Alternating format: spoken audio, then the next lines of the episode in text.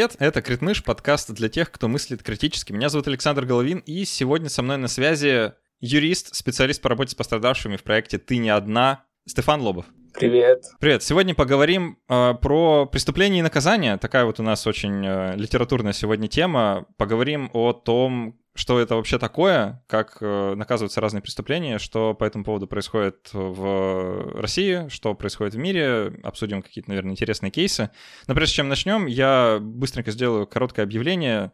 Ребята, я хочу очень-очень, прям очень хочу до конца этого года увидеть цифру 5 миллионов прослушиваний у подкаста за все это время за все время, что я его веду. Осталось немножко, но мне требуется ваша помощь, поэтому, пожалуйста, если вам понравится этот эпизод, перешлите его, не знаю, знакомому юристу или, или кому вы посчитаете, он может понравиться, вашему другу или родственнику.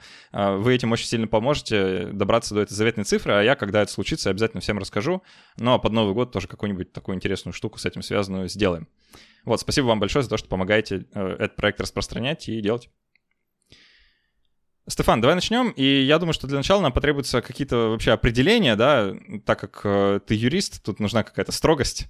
Э, давай, э, ну, прежде чем мы э, конкретно э, перескочим уже к там, понятиям, целям, вообще, что такое наказание, давай ты немножко расскажешь про себя, про свою работу и про проект «Ты не одна». Э, я только быстро скажу, что у нас нет рекламных отношений да, с этим проектом. Это исключительно вот по дружбе у нас такой, такая коллаборация, что ты пришел ко мне, и мы про это рассказываем.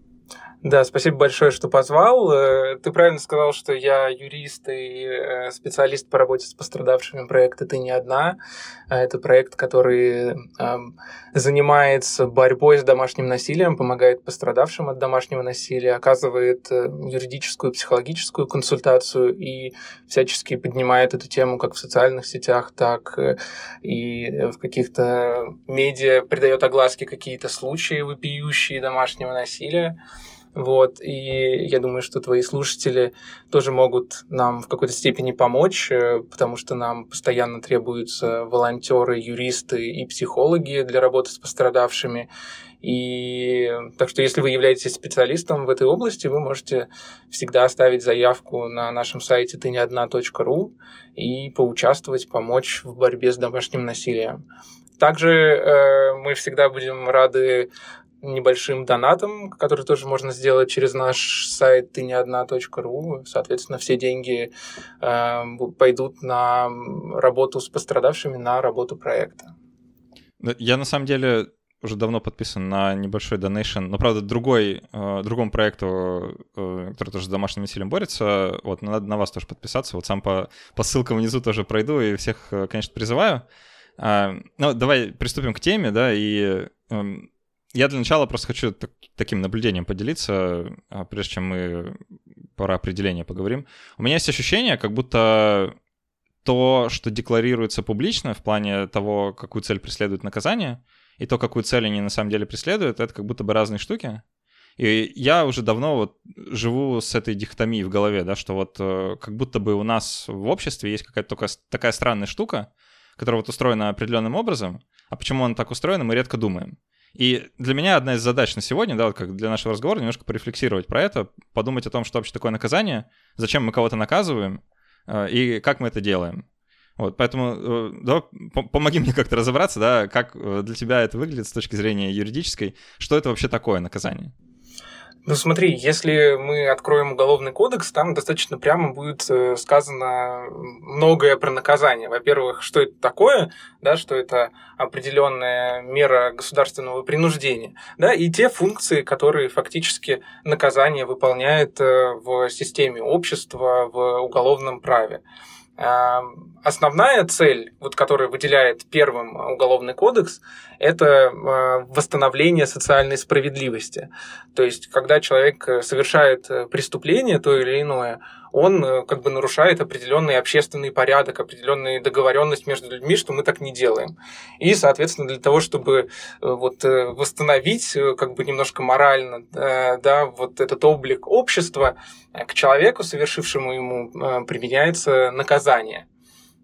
Э, вторая цель, которая также декларируется в, в качестве основной, это исправление осужденного.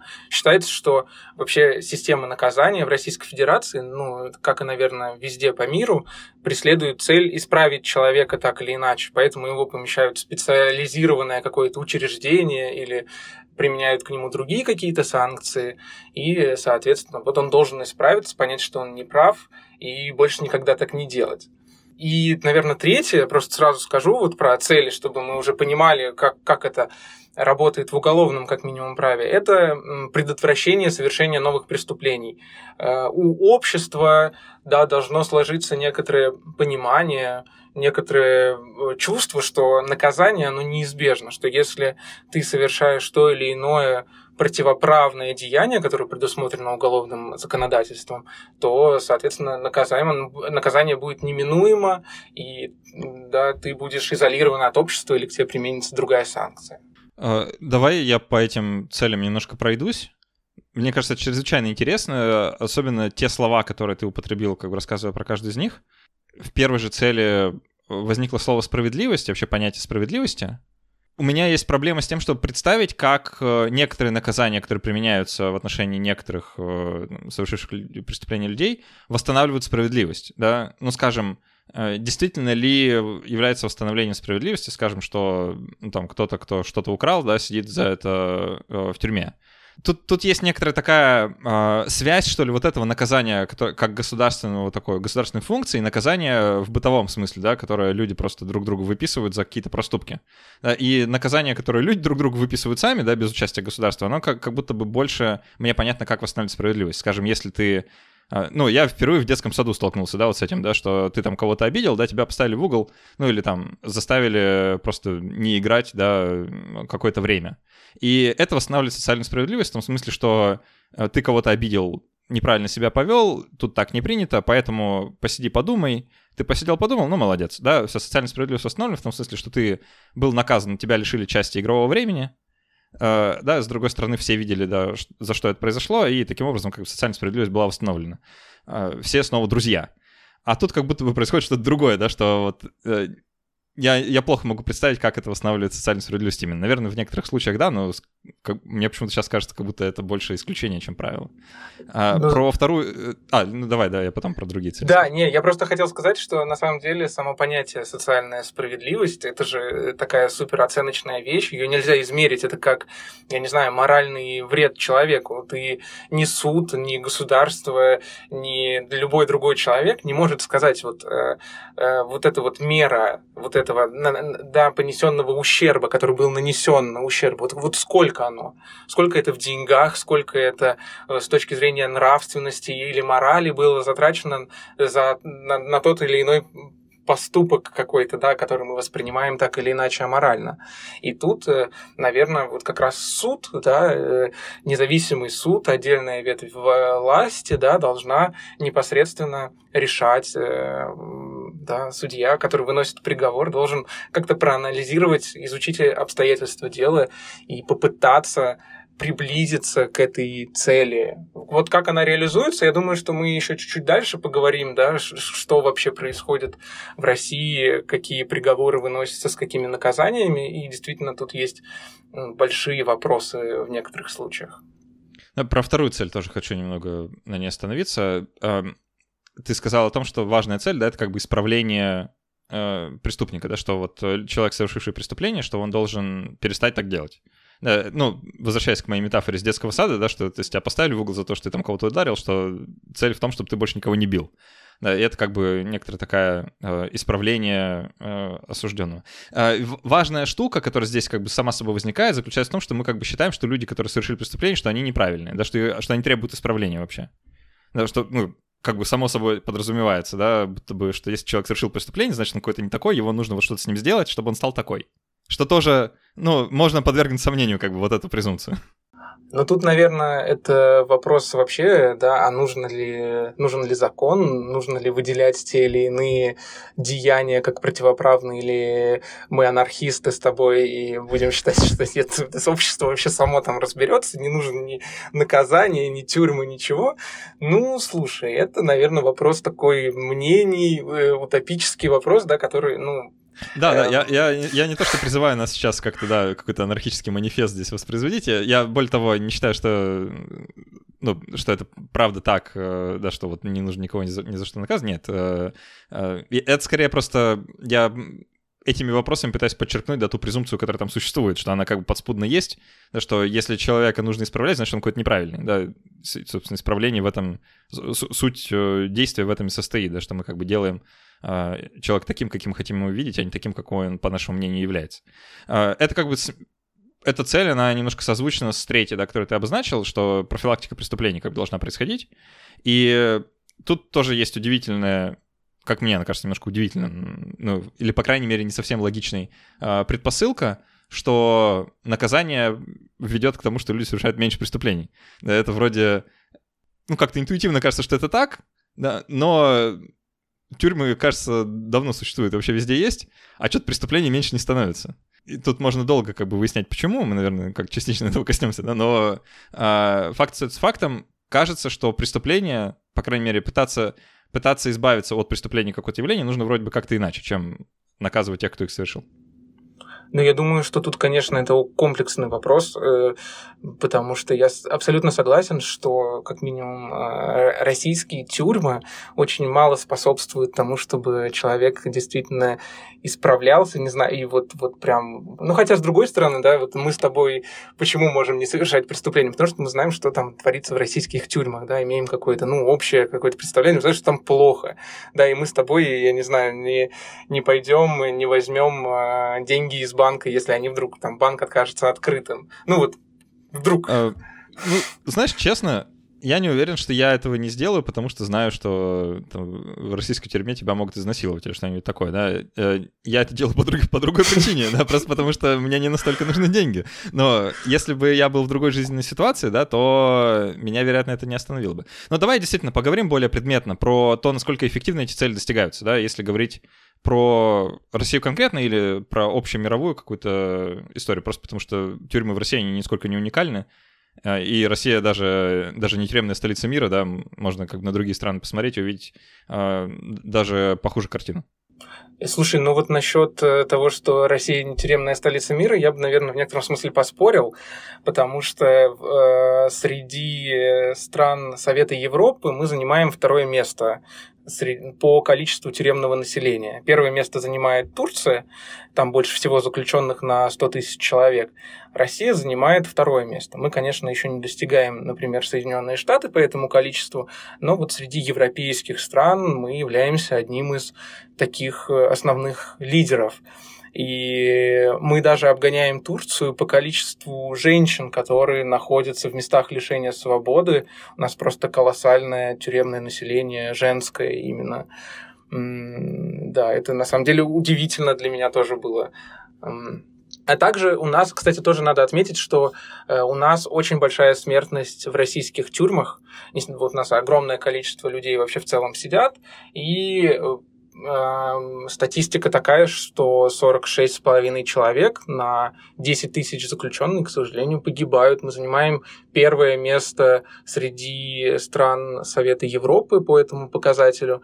И также этот показатель в среднем превышает вдвое вообще по Европе. Вот эта смертность в тюрьмах рискну предположить, что частично это связано с э, заболеваниями, да, которые э, в тюрьмах распространяются, вроде туберкулеза, ну, вообще заболевания, которые связаны с скученностью населения и, э, ну, вот такими казарменными условиями, да, это обычно туберкулез, какие-нибудь гепатиты, да, что-нибудь такое. Ну да, я думаю, что и ты, и я плюс-минус представляем, в каких какие наши российские тюрьмы, да, и действительно даже вот опять же ссылаясь Я, на... я имел удовольствие взглянуть изнутри. Да, серьезно, не завидую тебе, не завидую. Но даже вот э, среди стран Совета Европы, в который мы входили, да, надо отметить, что мы теперь уже не входим, мы как бы немножко, можно говорить о том, что это такая привязанная статистика, но я вот все-таки думаю, что это важно. И у нас э, на содержание человека в тюрьме э, самое дешевое содержание человека в тюрьме по сравнению с другими странами. То есть государство тратит меньше всего денег. При этом, насколько я знаю, что ФСИН не самое дешевое ведомство, что там вот на содержание одного заключенного, да, может быть и поменьше, а в целом ведомство довольно дорогое, правильно? Да, но слушай, тут на самом деле, опять же, мы говорим о том, что просто огромное количество человек, там на каждого человека приходится, по-моему, могу ошибаться, но около 12 тысяч рублей в месяц содержания э, заключенного. Соответственно, вот мы умножаем просто на какие-то колоссальные, там, на э, 350 тысяч человек, которые находятся в местах лишения прямо сейчас. Окей, okay. а что там с исправлением и э, другими целями исправления, профилактики преступлений? Слушай, ну э, тут, наверное, нам опять поможет небольшая статистика относительно этого, потому что эм, у нас просто колоссальная рецидивность преступлений, да, то есть человек, который один раз совершил преступление, с огромной вероятностью совершит преступление повторно. В России на 2022 год такой показатель очень разные оценки. Мы говорим об официальных оценках, об этом говорит министр юстиции. Он говорит о том, что это 44% заключенных, которые выходят из мест лишения свободы, они туда возвращаются. То есть это чуть-чуть, прям буквально чуть-чуть меньше половины э, людей эм, просто неизбежно попадают обратно в тюрьму. Вот. То есть если ты один раз попал, то как бы считай, что это и это по официальной статистике? Это официальная статистика, да. Тут, э, конечно, вопрос... Э, другой статистики, к сожалению, этого нету. Есть э, разные экспертные заключения такие, они, но я не могу на них ссылаться, наверное, в рамках okay. подкаста. А, а почему так? Ну, тут много факторов, наверное, влияет. Первое, на мой взгляд, одно из самых главных, это то, что в тюрьмах не происходит какая-то ресоциализация заключенного. Он наоборот, если вот человек впервые попадает в тюрьму, он, наоборот, подвергается какой-то криминализации со стороны остальных лиц, да, то есть ты находишься, ты заключенный, первый раз попал, ты находишься среди лиц, которые там могут жить э, постоянно, да, которые в этой структуре уже занимают какую-то иерархию, и тебе тоже нужно занять какую-то иерархию. И ты начинаешь немножко, да, если ты, например, отбываешь срок там на протяжении пяти лет, ты так или иначе становишься частью этой жизни, и, к сожалению, да, люди, которые даже могли быть эм, какими-то условно для нас да, адекватными, нормальными, но которые совершили случайно, эм, не случайно преступление, они попадают в эту среду, находятся в ней, начинают чувствовать себя комфортно и уже не могут из нее убежать. Это, наверное, одна из, ну, на мой взгляд, одна из таких главных причин. Вторая причина это то, что выходя из мест лишения свободы, человек, ну вот он попадает, у него судимость, он не может устроиться на работу, у него нет денег на то, чтобы снять квартиру, я не знаю, э, куда-то сходить, купить одежду нормально и так далее. Это часто, частая проблема, да, потому что он там не получает в тюрьме никакое повышение квалификации, с ним не работают э, психотерапевты, например, которые бы могли как-то повлиять. Э, какие-то вроде работают, но... Ну, какие-то вроде работают, да, но это просто не повсеместно. Ну, э, и это, наверное, скорее исключение, нежели правило, и в зависимости от тюрьмы, региона и так далее. Но мне кажется, что эта проблема почти повсеместная, да, что такая работа с заключенными не происходит. Сейчас меня, может, опять кто-то обвинит в том, что я на какие-то анархические рельсы вступил, но что-то вот по, по этому пересказу кажется, будто бы тюрьмы — это фабрики по производству преступности. Ну, тут надо отметить, что все-таки э, мы говорим именно про Российскую Федерацию. И, к сожалению, у нас тут во многом ну, есть проблемы. Мы можем говорить, да, это тоже об это, это активно обсуждается, и Верховный суд об этом говорит часто, и Министерство юстиции указывает на то, что проблемы есть, да, есть определенная политика по их решению, по, э, по изменению вот этого процесса исправления осужденного. Ну да, к сожалению, вот какая-то такая реальность наша. А слушай, а, ну а как-то в других странах разве иначе? Насколько я знаю, вообще процент рецидива, ну скажем, в Соединенных Штатах он тоже довольно высокий. А, по странам Европы я мало знаю, подозреваю, что он сильно отличается, потому что тюремные системы по-разному устроены. Но такое чувство, как будто, ну, ну это тоже там, ну не доли процента, да, все равно довольно высокий показатель рецидивов. Ну, смотри, например, в Скандинавии мы, например, знаем, наверное, тоже слышал про скандинавские тюрьмы, про норвежские тюрьмы, которые там из трех комнат с телевизором и вкусной едой. Вот угадай, какой там процент рецидива? Ну, я думаю, процентов 20. 16 процентов, да, 16 процентов. Mm. То есть, ну вот почему-то, почему-то в других странах э, с нормальными условиями, когда с ними работают, они могут там учиться, заниматься спортом, развиваться, да, они почему-то в дальнейшем, э, пройдя через какие-то да, тюремные заключения, они не выходят на свободу и не творят какой-то беспредел, как э, в других странах, как у нас, например. У нас у общества есть такая презумпция, я, кстати, не знаю, откуда она взялась, но такое чувство, как будто мы ее давно в себе носим, что чем хуже, в кавычках, преступление, да, тем э, строже должно быть наказание. А, и обычно, если про РФ говорить, да, то это выливается в сроки тюремного заключения. Если говорить немного про другие страны, да, то там могут быть и виды наказания разные, вплоть до того, что где-то э, где смертная казнь до сих пор вполне себе существует, скажем, в тех же Соединенных Штатах, да. Можешь немного про это рассказать? Как вообще происходит вот эта вот градация преступлений по тяжести, да, и как мы, как общество, оправдываем, почему одни преступления заслуживают одного наказания, другие другого? Ну, смотри, наверное, тут надо опять немножко вернуться в теорию, такую немножко скучную, и сначала ее обсудить, а потом уже вернуться к реальности. Скучная, некоторые... скучная теория это, это просто кредо моего подкаста, так что да, пожалуйста, побольше да. скучной теории. У нас вот э, Уголовный кодекс закрепляет категории преступления. Они градируются по фактической тяжести. Это преступления небольшой тяжести, а, средней тяжести, тяжкие и особо тяжкие преступления. Всего вот а, четыре градации.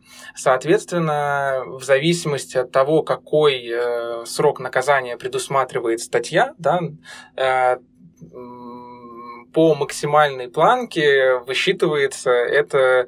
То есть, например, вот за особо тяжкие преступления, особо тяжкими преступлениями признаются преступления, где наказание свыше 10 лет. Это может быть там 15-20 пожизненная или смертная казнь, условно, да, но это все будет тяжкое. А э, преступление небольшой тяжести – это преступление, за которое максимальное наказание не превышает трех лет лишения свободы. Вот. Эм, соответственно, эта тяжесть, она должна отображать вот такую общественную опасность. А, и в зависимости от э, этой тяжести применяются те или иные ну, какие-то правовые особенности э, э, конкретной статьи. А если мы говорим э, про структуру э, уголовного кодекса, он, она достаточно интересна, на мой взгляд. Например, э, современный уголовный кодекс, который у нас действует, он начинается фактически, ну, вот та часть, где начинаются непосредственно преступления перечисляться да, то или иное противоправное деяние. Например, убийство. Да, вот убийство ну, открывает раздел, где начинают перечисляться эти противоправные деяния. Таким образом, законодатель фактически говорит, вот смотрите, вот это самое главное. Убийство вот хуже всего. В целом, вот мы начинаем с этого, потому что все должны знать. Убийство это вот прям а, самое плохое, что можно сделать, и поэтому оно идет первое. А в СССР, например, в Уголовном кодексе, э, ну, угадай, с какой статьи в Уголовном кодексе СССР начинался этот раздел, вот как бы самый такой больше всего. Блин, угадай. А, не знаю, хищение социалистического имущества. Э, нет, надо мыслить шире. Измена Родины. Измена, Измена Родины, да. Самое страшное, как бы по мысли законодателей из СССР, что может вообще сделать советский человек. У нас это убийство. Э, ну, всегда можно переписать еще, да, мне кажется, в принципе. Э, атмосфера подходящая, э, можно пересмотреть. Ну, то есть идея в том, что более тяжкие преступления по более социально опасны, да, они должны как бы, по идее, наказываться более более строгим каким-то наказанием, там, большим сроком или каким-то другим видом наказания. Но кажется, что это не всегда так. Ну, то есть, есть есть ощущение, что здесь есть некоторое такое разногласие между вот этой идеей и тем, как она воплощена. А, ну, просто по той причине, да, что, например, у нас экономические преступления наказываются тоже лишением свободы. Скажем, да, если человек, э, ну, там, какую-то мошенническую схему провернул на э, несколько миллионов рублей, например, да, кого-нибудь э, очень сильно обманул, то он вполне себе может поехать в тюрьму, Хотя, ну, насколько опасно было его деяние, да, ну, вряд ли от этого прям совсем кто-то умер. Да, наверняка кто-то пострадал, но при этом наказан он не экономически, а именно что вот так, э, ну, физически, да, в буквальном смысле этого слова, вот физическое наказание на конкретное тело, а не на а, его там экономические возможности или еще на что-то. Э, ну или другой пример, да, что у нас тюрьмы переполнены людьми, которые там по наркотическим статьям, при том, что они все, конечно, там не производители какого-нибудь страшного, страшного запрещенного вещества и даже не владельцы лабораторий, да, а, скорее всего, это простые, в большинстве своем простые потребители, которые так или иначе попались на, на употребление. Э, насколько они социально опасны, это тоже открытый вопрос, да, он скорее медицинский, чем Э, ну, или социологически, чем э, юридически, правильно? То есть есть некоторое разногласие между идеей и воплощением. На самом деле разногласий больше, чем может показаться даже на первый взгляд. Например, несмотря на то, что убийство идет первой статьей, да, как э, э, опять же законодатель ее прям выделяет, вот, да, нельзя, нельзя. Но при этом наказание, можно говорить о том, что наказание относительно лояльное, относительно лояльное, да, за простое убийство, если ты просто решишь э, вдруг вот так вот совершить убийство, да, то наказание за это от 6 до 15 лет лишения свободы. То есть в теории суд может тебя приговорить всего лишь к шести годам лишения свободы. По тем же наркотическим статьям за там за несколько грамм реально получить тоже 5-6 лет лишения свободы. И, ну, да, есть небольшая несостыковочка, есть вопрос. Это, это была такая шутка очень расхожая, а, когда я в школе учился, что вот э, как бы анекдот такой, да, что первоклассник э, идет в школу и как-то приговаривает, причитает, говорит, 11 лет, 11 лет, да не за каждое убийство столько дают. Ну вот, да, действительно, совсем далеко не за каждое. А, ну, а, ну и такая непоследовательность даже есть э, в каких-то насильственных преступлениях. Опять же, убийство там, до 15 лет лишения свободы. За изнасилование, ну, правда, с отягчающими обстоятельствами можно получить, получить пожизненное заключение свободы. То есть вот есть как, бы, как будто бы в каких-то случаях, что у нас изнасилование наказывается больше, чем убийство, какая-то непоследовательность. Эм, ну, кому-то может показаться, что может быть и хорошо, но вроде как это приводит к не очень хорошим последствиям, в том смысле, что э, люди, которые кого-то насилуют, у них больше э, может возникнуть идея, что, возможно, выгоднее кого-нибудь убить после.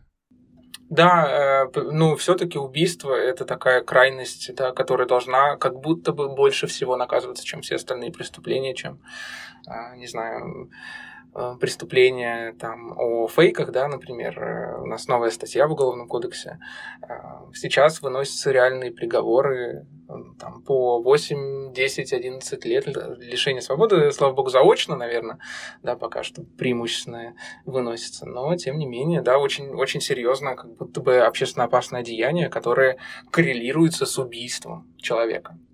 А, ну да, ну тут, э, ладно, чтобы не, чтобы не обсуждать там независимость суда и разные там политические штуки, да, э, давай как-то больше на, вот, на, том, как это теоретически устроено, сосредоточимся. А есть еще какие-то неочевидные вот эти несостыковки, кроме того, что убийство и изнасилование как-то странно наказываются?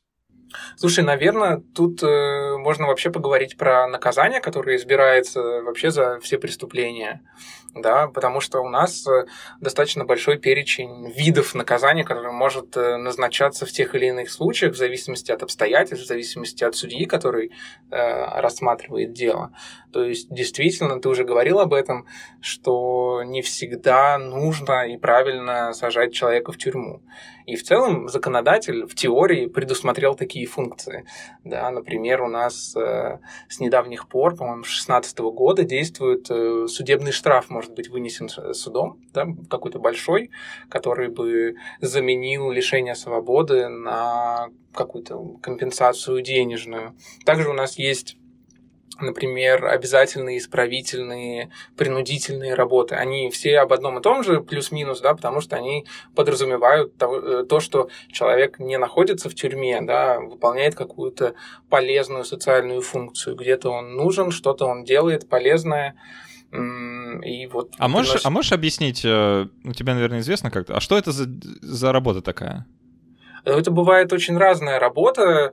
Эм, мы, наверное, тоже я сейчас скажу, что по факту очень сложно говорить о том, что это за работа, потому что это зависит от региона к региону и от эм, да, того, где было совершено преступление. И в зависимости от того, что это было за преступление. И вообще человек, его личность, что он умеет и так далее. В теории он может, например, проходить обязательную работу в, на месте своей основной работы. Если это суд посчитает, что это, например, какая-то полезная работа он выполняет, он может продолжать работать на своей работе, просто часть денежных средств со своей заработной платы отдавать в пользу государства. Это такой типа штраф, но когда у тебя нет денег, рассрочка на штраф в некотором смысле, наверное, можно так сказать. Вот. Но, к сожалению, по факту такие наказания очень редко применяются, намного реже, чем а, лишение свободы или даже тот же штраф э, или, не знаю, домашний арест и так далее.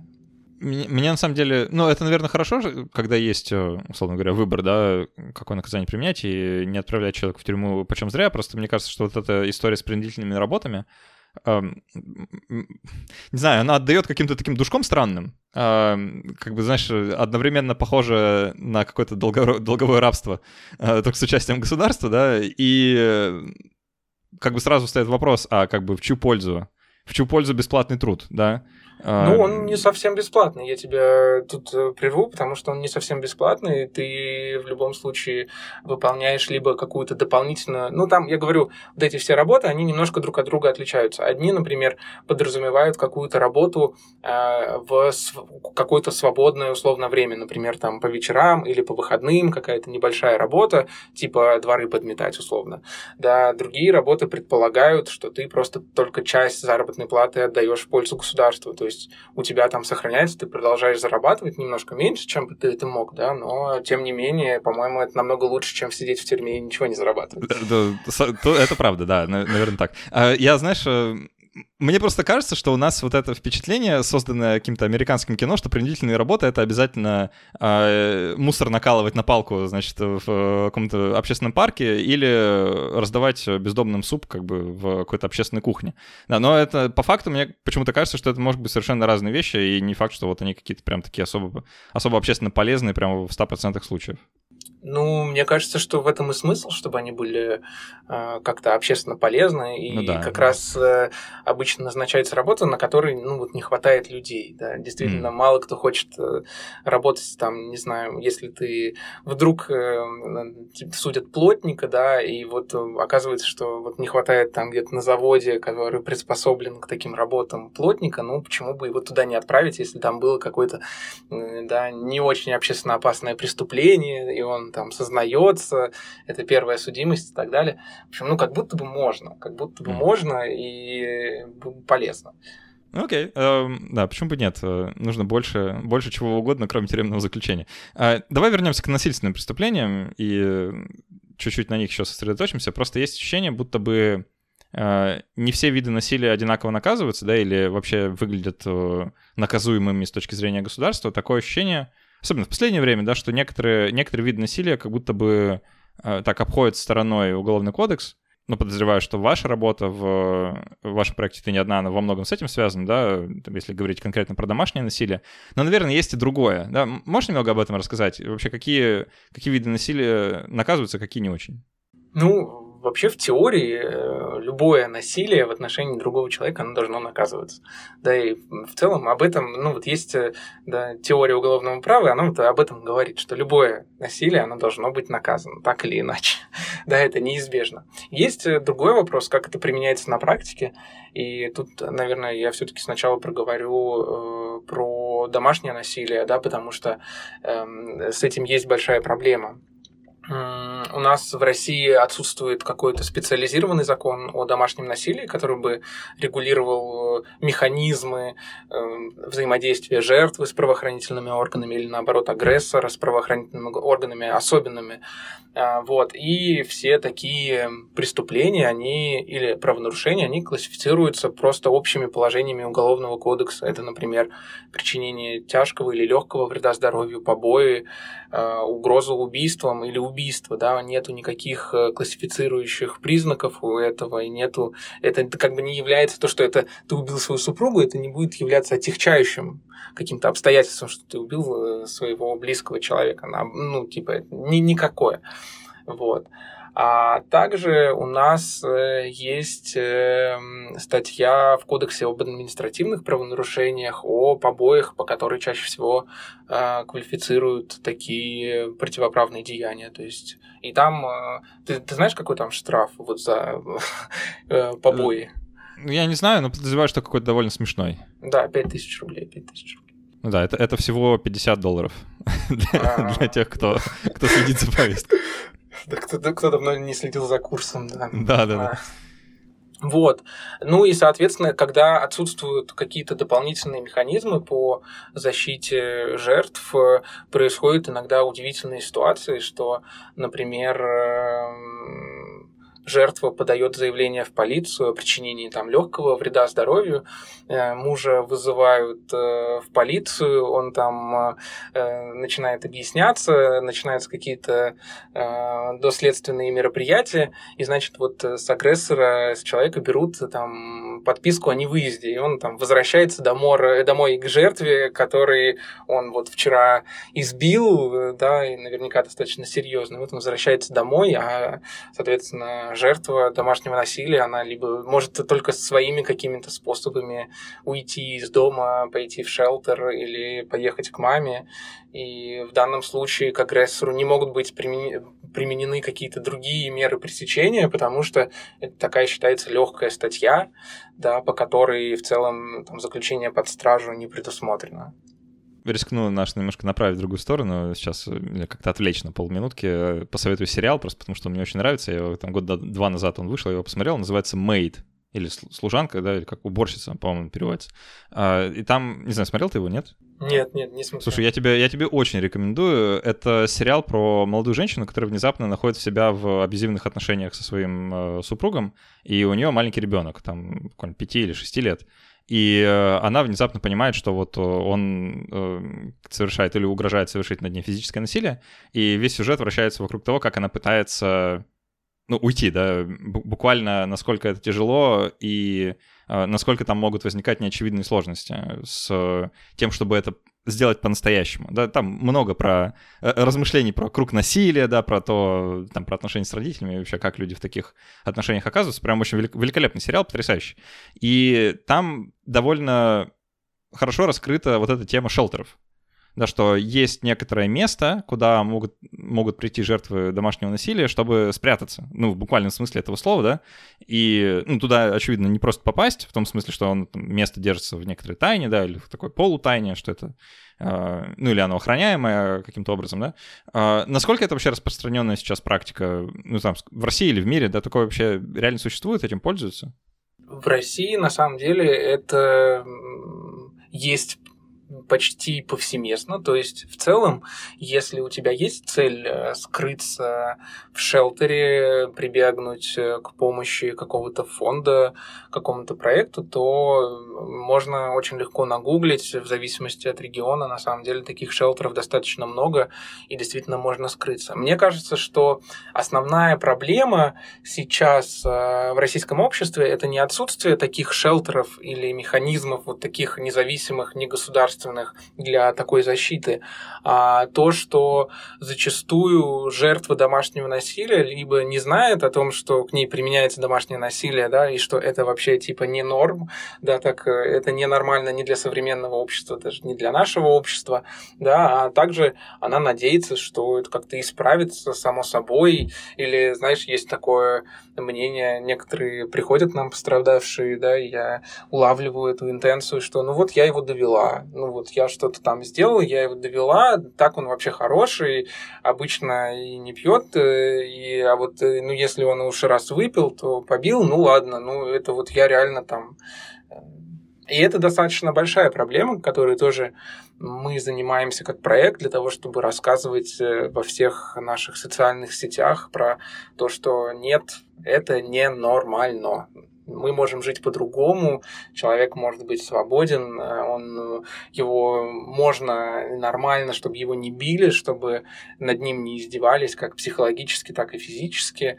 И это на самом деле достаточно большая работа, потому что есть определенные, кажется, стереотипы в нашем обществе достаточно консервативном, да, что там, например, нельзя выносить ссор из избы, э, вот это все слюбится, смирится, и ну вот мне кажется, что это вот такая преимущественная проблема, особенно если мы уходим от какой-то европейской части России. А, а можешь э, как-то свои идеи, что ли, изложить? А почему так получилось? Это, это что? Это потому что мы, не знаю, потомки крепостных крестьян с их, там, не знаю, домостроями, представлением о том, как должна быть устроена семья, в какой иерархии? Или, не знаю, советское наследие? Что? Или тюремное наследие? Да что это вообще? Почему почему, почему вот у нас такие представления есть? В том числе у жертв домашнего насилия. Наверное, тут каждый может сам подискутировать, потому что я думаю, что таких причин достаточно много вообще. И, наверное, для меня, мне, вот у меня есть ощущение, что у нас есть действительно такая советская закалка, вот такой тайный семейный, действительно, что э, вот то, что происходит в семье, оно должно оставаться в семье, даже там государство, э, желая помочь, оно вот это как бы не, не, не призываешь его, чтобы тебе помогли, потому что, ну, вот это семья, ну, а что, это вот мой муж, да, как я же с ним разведусь, у нас совместное хозяйство, э, да, у нас вот ипотека совместная, да, куда я денусь. Это, кстати, тоже важная тема вообще финансовой безопасности людей или супругов, супруги, да, потому что очень часто какое-то домохозяйство как, какая-то общая, какие-то накопления или, наоборот, зарплата мужа очень часто сподвигают жертву терпеть, потому что просто она фактически, или он, или она, да, не могут фактически без э, э, агрессора прожить. Ну, то есть экономические, да, причины в том числе здесь присутствуют. Ну, это, наверное, понятно, да. Там на кого квартира записана, да, в, в самом таком примитивном приближении. Да, да, поэтому, поэтому пока что мне кажется, что самый, самое важное, о чем вот что может сделать тоже, наверное, каждый человек, это проявлять э, нулевую терпимость э, к проявлению домашнего насилия. И если в отношении человека наблюдается да, какое-то домашнее насилие или вы стали свидетелем, нужно говорить о том, что это ненормально, нужно поддерживать, да, и говорить, что есть вообще-то жизнь другая, можно жить по-другому, можно жить лучше. Ну, к слову, чтобы помочь, можно пройти по ссылкам внизу, подписаться на какой-нибудь э, регулярный, пусть и небольшой донейшн в пользу вашей организации, в пользу любой другой организации, которая чем-то похожим занимается. Вообще э, жертвуйте на благотворительность. Это, это очень приятно. Я сам регулярно этим занимаюсь, и вас призываю делать то же самое. Э, вот начать можно с проекта «Ты не одна».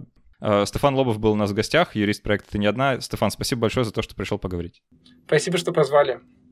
Мы еще продолжим в формате после каста. Я, Стефан, с твоего, с твоего позволения, позволь я тебе расскажу про свой опыт э, судебный. Я вот был...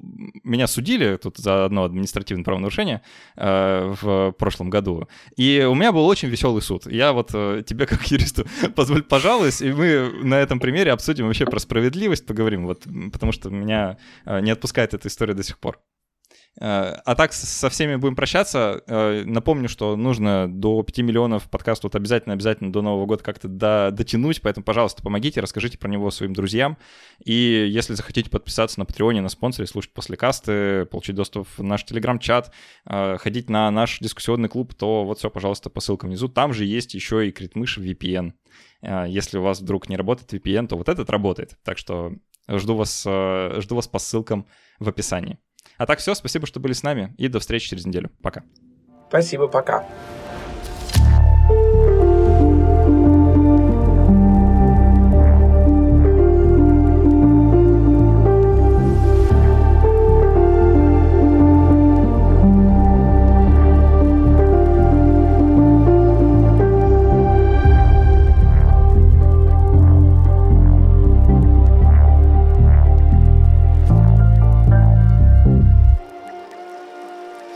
Стефан, давай я контекст немножко задам. Э, я был административно осужден на 5 суток в марте 2000... Ну, в конце февраля 2022 года, сам можешь понять, как бы за какие, за какие выступления.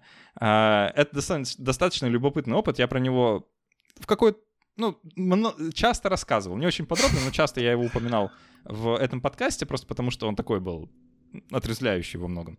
А, удалось посмотреть, как бы, что такое тюрьма изнутри. Пусть, да, это была как бы маленькая абсолютно такая тюрьма, какое-то очень предварительное заключение, но я считаю, что это тюрьма, потому что там был написан тюремный дворик на одной из дверей, как бы вот. Ну, а тюремный дворик бывает только в тюрьме, вот. А, поэтому, поэтому полноправно считаю, что был в тюрьме. И до того, как я туда попал,